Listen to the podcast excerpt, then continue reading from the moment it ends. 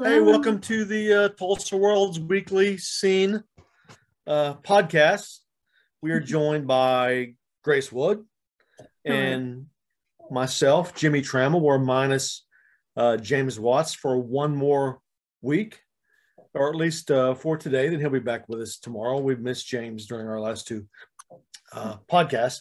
This is where we talk about, well, whatever we want to talk about in pop culture or entertainment uh, or lifestyles, and also uh, maybe just kind of promote or pitch what we're working on this week.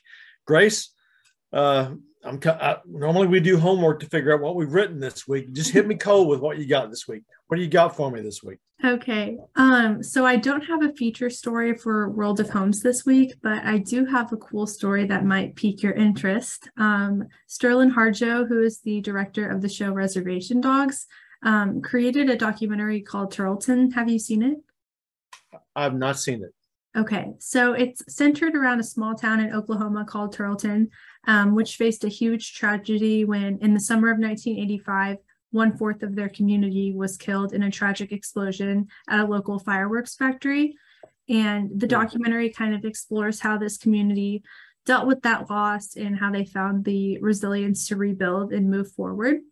And the story of Terlton came on Sterlin's radar after he posted on Instagram asking for ideas for set locations for reservation dogs. And the owner of Mercury Lounge, Bobby Dean Orcutt, messaged Sterlin back about the small town called Terlton and just like the events that happened there because he has family from there.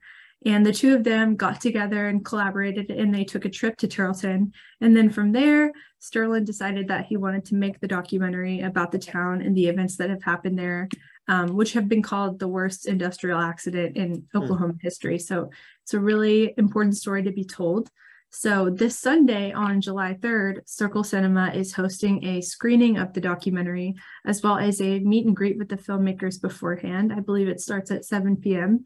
Um, and since Bobby Dean is also running for city council in District 4, um, he'll be at the event too, and he'll be hosting a voter reg- voter registration drive. So it'll just be a good opportunity, you know, for people to learn a little bit more about Oklahoma history and as well as participate in local government. Um, so I think it's going to be a really cool thing. And this story will come out either Friday or Saturday, I think, in the scene section of Tulsa World. So okay. that's what well, I'm working on. I've uh, I love Sterlin's uh, series Reservation Dogs uh, about the native kids in Oklahoma, mm-hmm. and uh, uh, but I haven't seen anything else by Sterlin. However, seeing Reservation Dogs makes me want to watch anything and everything he's ever done or going to do because I just enjoy Reservation Dogs so much.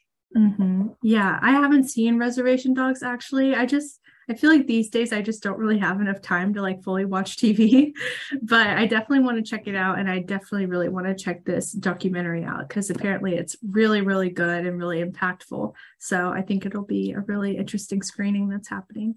Do you ever do that with any filmmakers or authors or anything? Like, I like this thing this person did. So I'm going to go back and and just feast on everything this person has ever done. Yeah, I definitely did that with Quentin Tarantino. Um, the first time I saw, I think Kill Bill was the first movie I saw, mm-hmm. and mm-hmm. probably saw it a little bit too young, but I really loved it. So then mm-hmm. I watched everything else and was sure. blown away. So I had a conversation uh, with uh, Danny O'Connor from the Outsiders House earlier this week. We feel like uh, the Tulsa filmmaker John Swab is going to be the same way and right now he's he's making movies in Tulsa that seem to be of uh, of high quality that I enjoy, but he's not. I guess he hasn't like blown up nationally yet, and it feels like as soon as he's discovered nationally, uh, everybody's going to go back and watch every movie that John Swab has ever made. Mm-hmm. Uh, it came up because uh, Scott Caan from Hawaii Five O was in town and visited the Outsiders House and other locations the other day, and I was fortunate to kind of just be around when uh, that happened. So that was a really neat deal, and I always look forward to uh, John Swab's movies and looking forward to anything Sterlin Harjo, Harjo does and his uh, his teammate on Reservation Dogs. Help me pronounce this. Is it Taika? Uh, how do you pronounce um, it? We'll just say in print. I can spell it. I can spell it, but Ta- Taika Waititi. Yeah, right? I think I think that's right. Watiti, maybe. Sorry, we're not used to pronouncing things in print, so we, we don't know. Yeah. But uh, he's got Love and Thunder, the new Thor movie coming out uh, Mhm. uh, next week. So yeah. I'd I'd uh, cross my fingers and hope to get him on the phone before uh, Love and Thunder came out because of the Reservation Dogs connection, but it didn't uh, quite work out. We do have another interview coming up at some point though with uh, Dallas Goldtooth, who plays the spirit in Reservation Dogs. So uh, not not quite yet. On down the road. Uh, more so this week, I'm all about the music. On uh, either Friday or Sunday, we'll see how things go. There's a new documentary series called "Women of Rock," and it explores. It's a four-part documentary series ex- exploring all the significant female music artists uh, through the years. And uh, if you want to watch it just for local angles, uh, you got Bam Bam, St. Vincent, and Wanda Jackson almost immediately in the documentary series. So, uh, and then, uh, and Vincent, or excuse me, St. Vincent, Annie Clark was one of the interview subjects. So she pops up in every episode talking about other artists like uh, Blondie or so on and so forth. But uh, I saw three of the four episodes, and I mean, I, it's really good. I recommend it. Why it hasn't been done before, I don't know. But you, you have a favorite female rocker of all time? Ooh, that is a great question. Um, I love St. Vincent just because of the local connection. And she also made some good music for the Twilight soundtrack, which is a film that I love. and I think other than that, though, I always come back to Stevie Nicks because I just love her so much, love everything about her. Her style, her just overall vibe is just really distinct and unique. So that's probably my favorite. But who's yours? Yeah. Well, no surprise, other female artists gush about Stevie Nicks in this Mhm. documentary series, of course. Uh, I, I don't know who the favorite would be. Um, it it is tough to you know pick only one because there's been many good ones. Um, it's more poppy. I really did enjoy the Bangles in the '80s and Susanna Hoffs. Uh, in fact, at, at one point during, during American Legion uh, baseball season, when I worked the paper in Pryor, I was in charge of the music that goes out over the loudspeaker between innings. And I'm sure they felt like they got way too many Bangles songs, including some that don't quite go with sports, like Eternal Flame, you know, that doesn't really get you pumped up to go play, maybe. But hey, you know, but I was, if you're in charge of the music, you don't apologize. You just play what you want and you, and you go for it. Exactly, exactly. I don't I don't know if I've ever actually listened to the Bangles. What's a song that you think I should check out? Hmm. Well, Manic Monday was written for them by Prince. He wrote the song and said, "Here, have this." Oh, I think I have heard that song. Yeah. Yeah. Okay.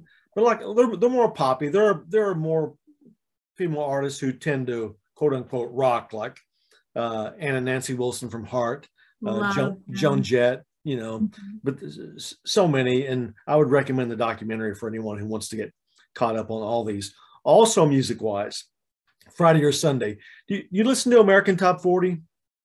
Um, yeah, sometimes I do. Uh, it was more of a thing for me a long time ago. I don't I don't listen to American Top 40 currently because I'd rather I'm, I mean I'm old. I listen to the I do love listening to the like the vintage replays of uh, a couple decades ago. And it's fun not just to hear the hits because we hear the hits all the time. But oh gee, here's this song at number 38 that you haven't heard in forever because it just didn't catch fire like the other songs. But uh, I I don't know if people know this. Uh, Fourth of July weekend's coming up, right? We've all got Fourth of July plans. Uh, American Top 40 was born on the Fourth of July uh, in 1970, which gives me an alibi, a crutch, or excuse to write about American Top 40. We can say, "Hey, Fourth of July weekend, here comes your Fourth of July American Top 40 story."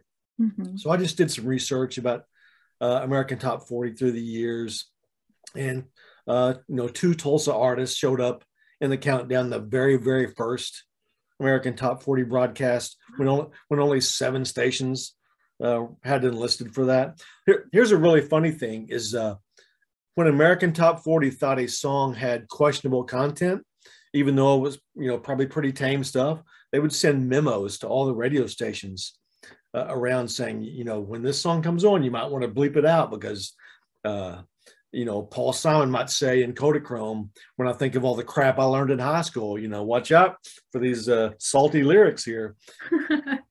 but uh, it it was purely a nostalgia story from my standpoint, and uh, and only because the Fourth of July is coming up did I get to write about American Top Forty. Um, anything else you got coming up, or want to promote, or want to talk about this week, Grace? Hmm. I don't think I have anything coming up for this week other than that story I just told you, but I do have a couple things in the works for next week. So I'll definitely be chatting about that next Wednesday. Oh, so we definitely have to keep that a secret until next week. We don't. Yeah. We don't want somebody. You say it, somebody will do the story before you, so you can't do that, right? Exactly. Exactly. okay. Well, this uh, podcast is available wherever uh, podcasts are sold, or purchased, or accessed, or anything else. Grace, uh, get us out of here.